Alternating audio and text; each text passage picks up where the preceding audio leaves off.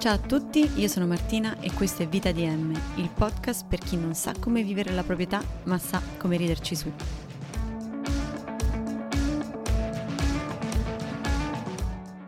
Arriva puntuale l'inizio dell'anno nuovo, quel periodo che sa veramente di novità e di cambiamento.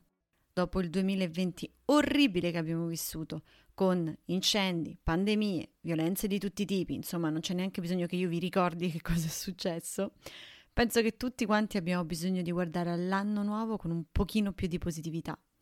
Mai come oggi. Tutti abbiamo bisogno di credere che quest'anno, l'anno 2021, sarà migliore di quello che ci siamo messi alle spalle. E io sono certa che sarà così per moltissimi di noi. Sarà anche dovuto al fatto che l'anno scorso è andato così male che insomma si può soltanto risalire.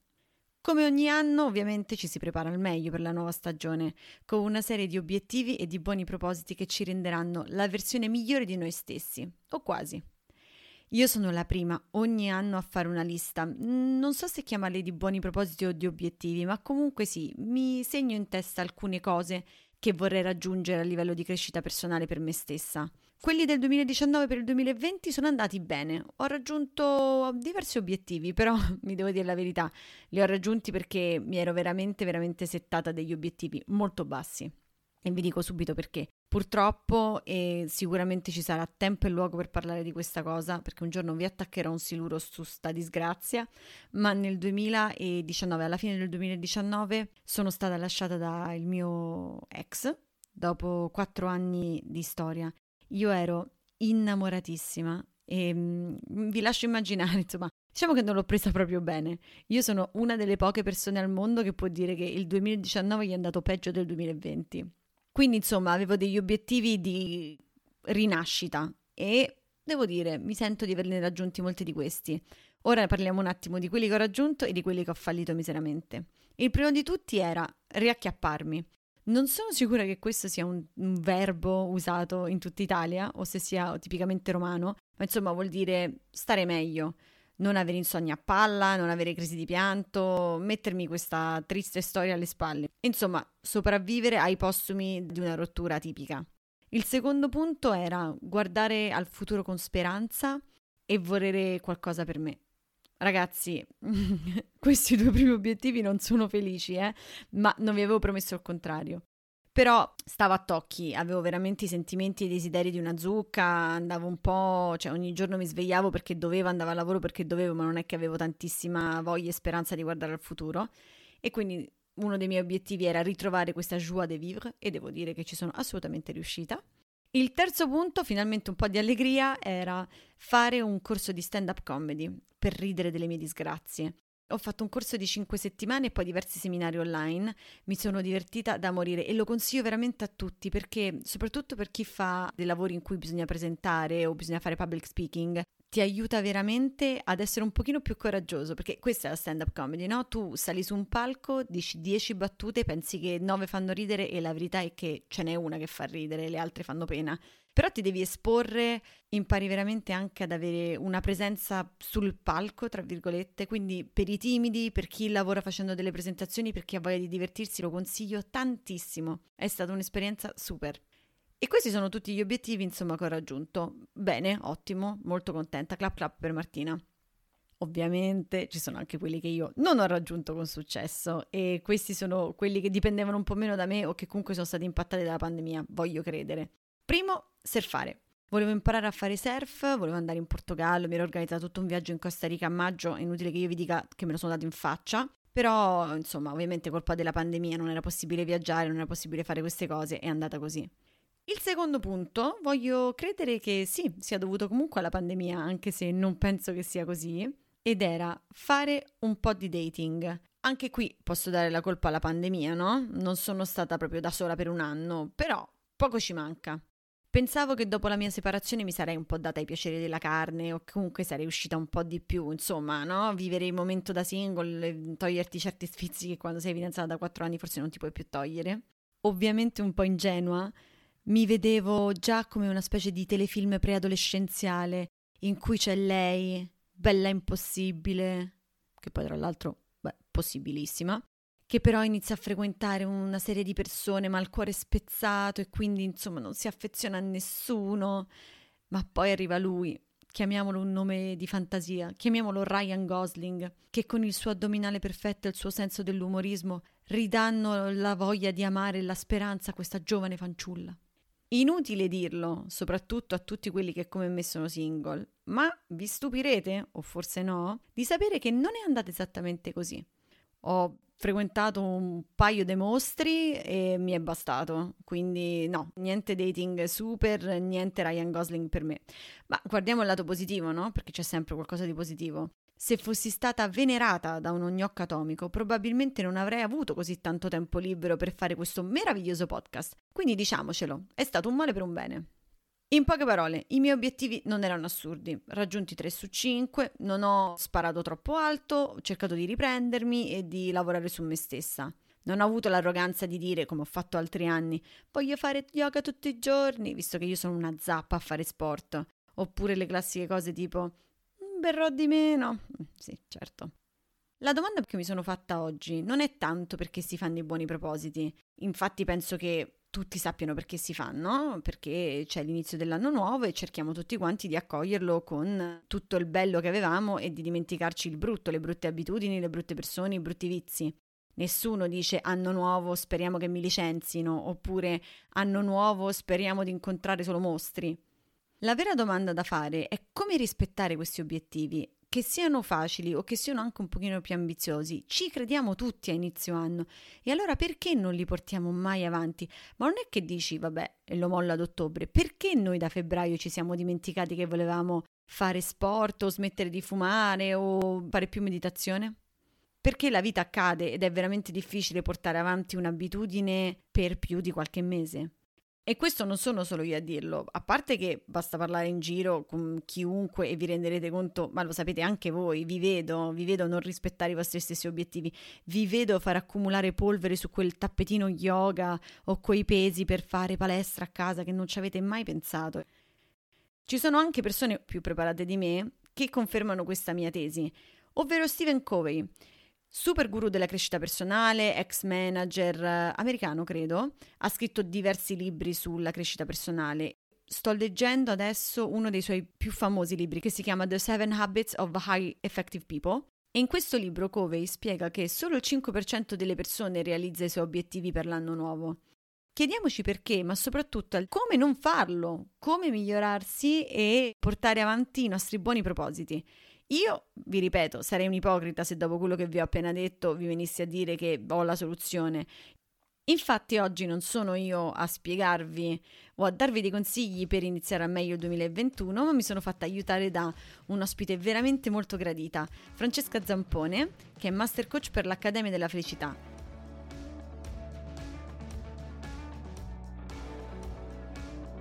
Ho iniziato a fare questo episodio di podcast parlando di buoni propositi e obiettivi, ma io sarei un'ipocrita se ne parlassi da sola, visto che non tutti gli anni li raggiungo tutti e soprattutto non ho assolutamente una struttura, si basa anche un po' sulla fortuna di come è andato l'anno. Quindi per questo, mm-hmm. eh, insomma, sei un ospite veramente gradita. Francesca, grazie per essere con grazie. noi.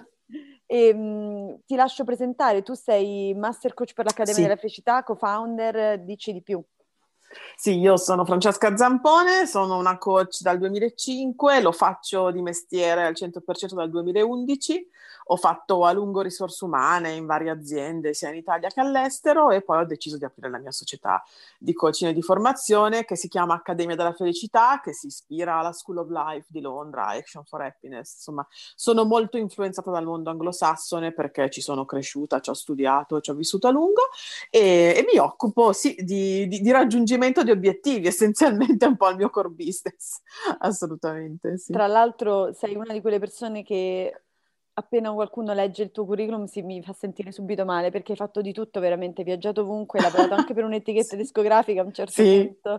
Quindi veramente... È stata la mia penultima esperienza in azienda, la Amy Music. Sì, okay. dopo, dopo, ho lavorato a Londra per una società pubblicitaria molto importante, ma lì quando pensavo di aver raggiunto il mio apice di carriera, insomma tutto quello che volevo, sia come azienda che come ruolo, che come stile di vita, ho capito invece che era appunto un apice raggiunto raggiunto e non, non, non sono più voluta rimanere nel mondo corporate. Nessuno meglio di te può veramente dare una mano a chi ci ascolta a capire un po' come prepararsi meglio per l'anno nuovo, soprattutto 2020 è stato complicato per tutti, quindi penso, ho come l'impressione veramente che tutti abbiano iniziato quest'anno nuovo con una voglia di fare diversa o comunque con una voglia di raggiungere i propri obiettivi.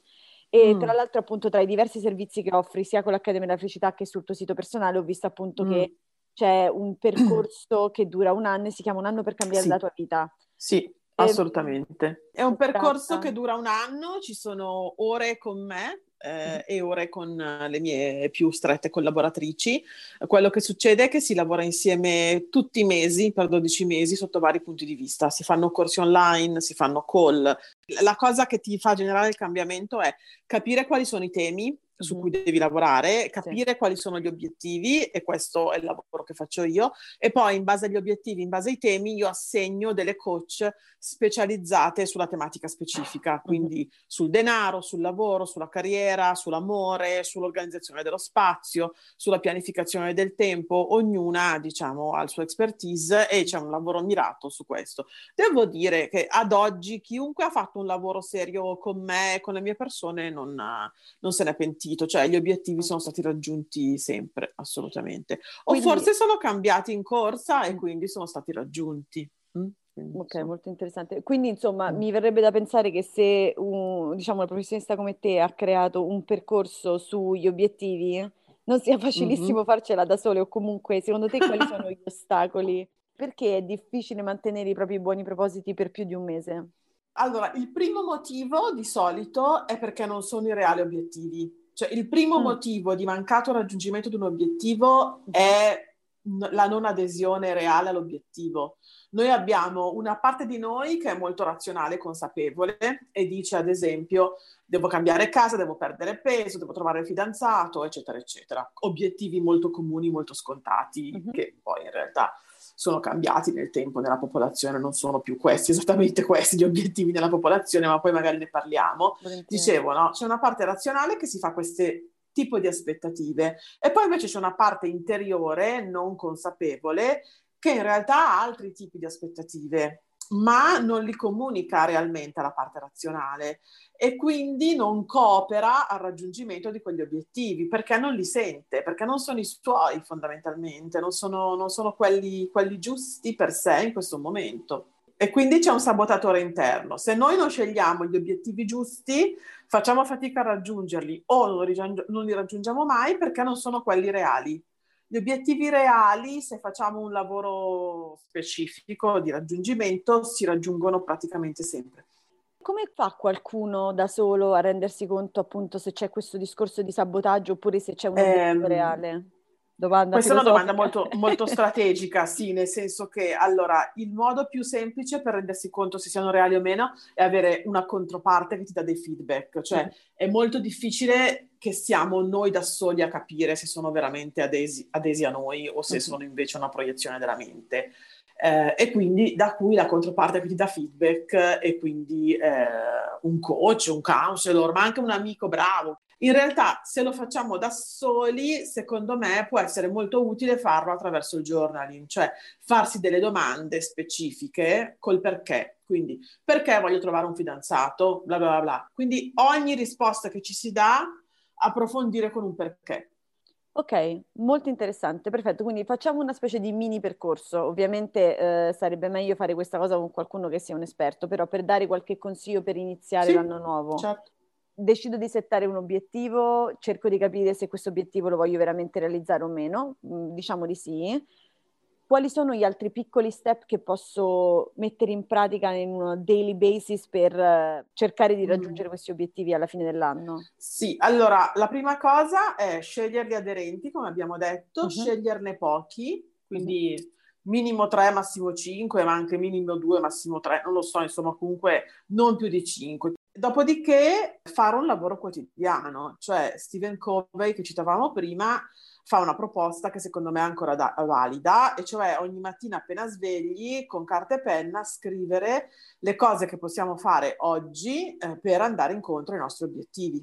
Dopodiché valutare quali sono gli obiettivi predominanti, preeminenti e quali sono invece gli obiettivi secondari. Ognuno di noi, anche se ha solamente cinque obiettivi, ne ha due, massimo tre che sono quelli dominanti e due, massimo tre che sono quelli secondari. Un'altra cosa che io chiedo tantissimo alle persone quando hanno dei dubbi, non solo questo in realtà, però diciamo che a volte è molto efficace, è giocare sul tempo. Quindi dire arriva il genio della lampada, hai solamente sette secondi dimmi le tre cose che vuoi vedere cambiate in due minuti nella tua vita. Ma due minuti, eh? Quindi secchi, due minuti. Cioè, giocare sul tempo, quindi dimmi in sette secondi le cose che fra due minuti vorresti vedere diverse, è, è molto, cioè ti fa riflettere tanto. Mm-mm, assolutamente. Perché magari tu pensi di volere il fidanzato e poi pensi, ma se fra due minuti c'è uno nella mia vita, anche se è perfetto, io lo voglio veramente, allora cominci a riaverti a dire, boh, forse non è esattamente il mio obiettivo.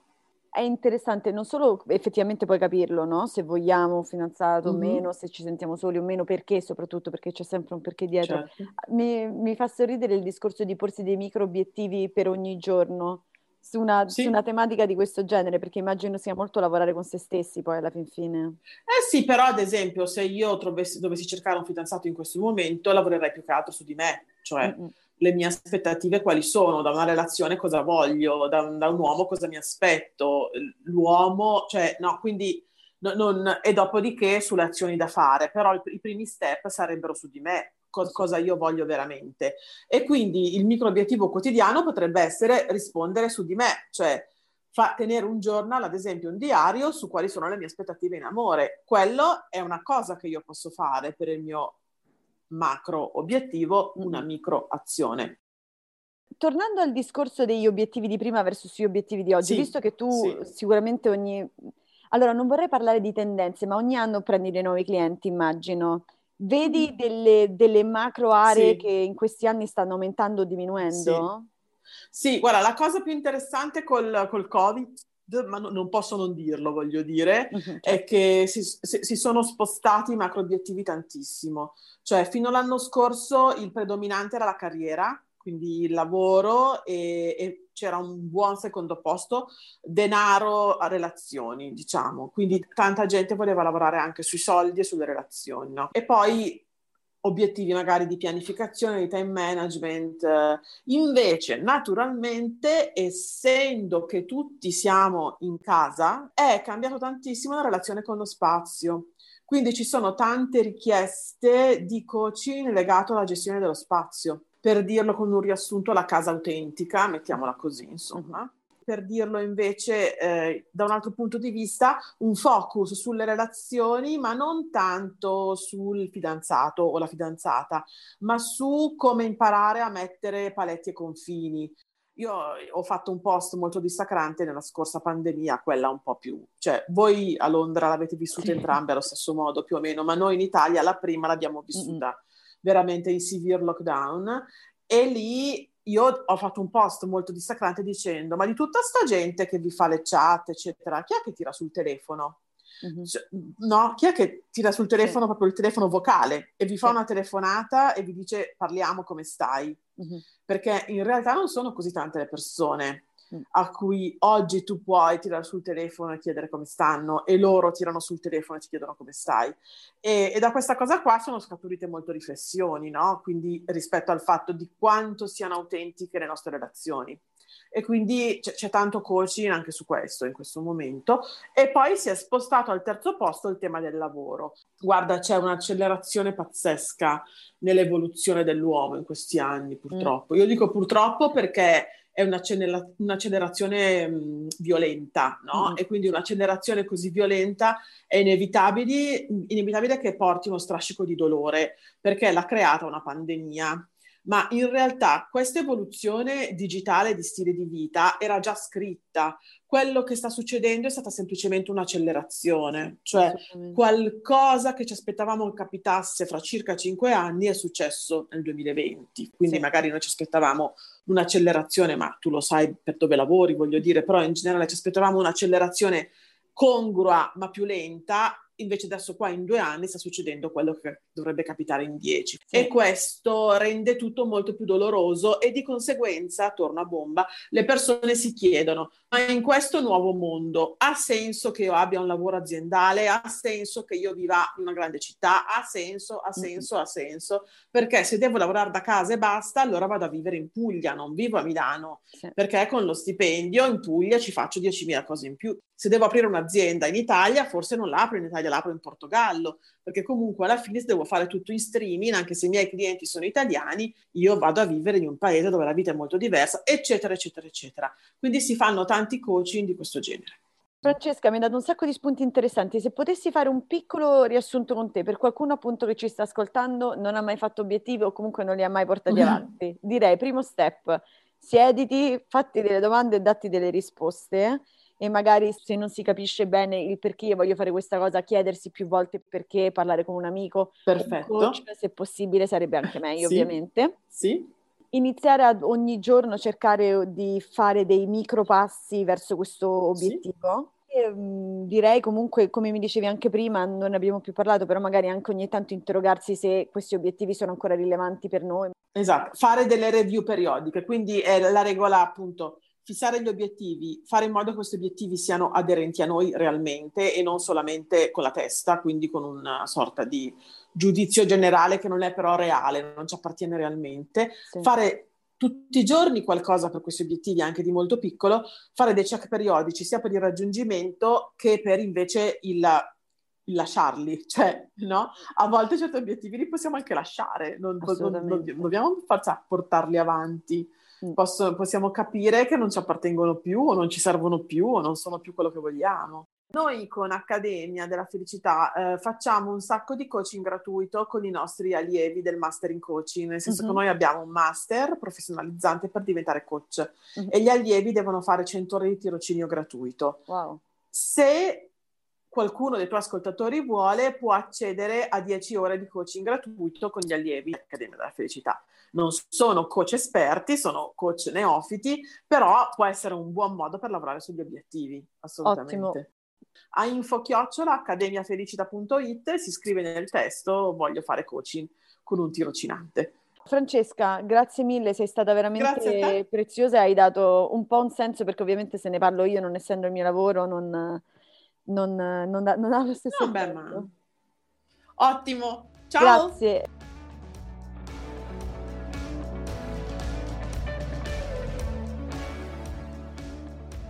E rieccomi in versione post-produzione a.k.a. Martina dal futuro.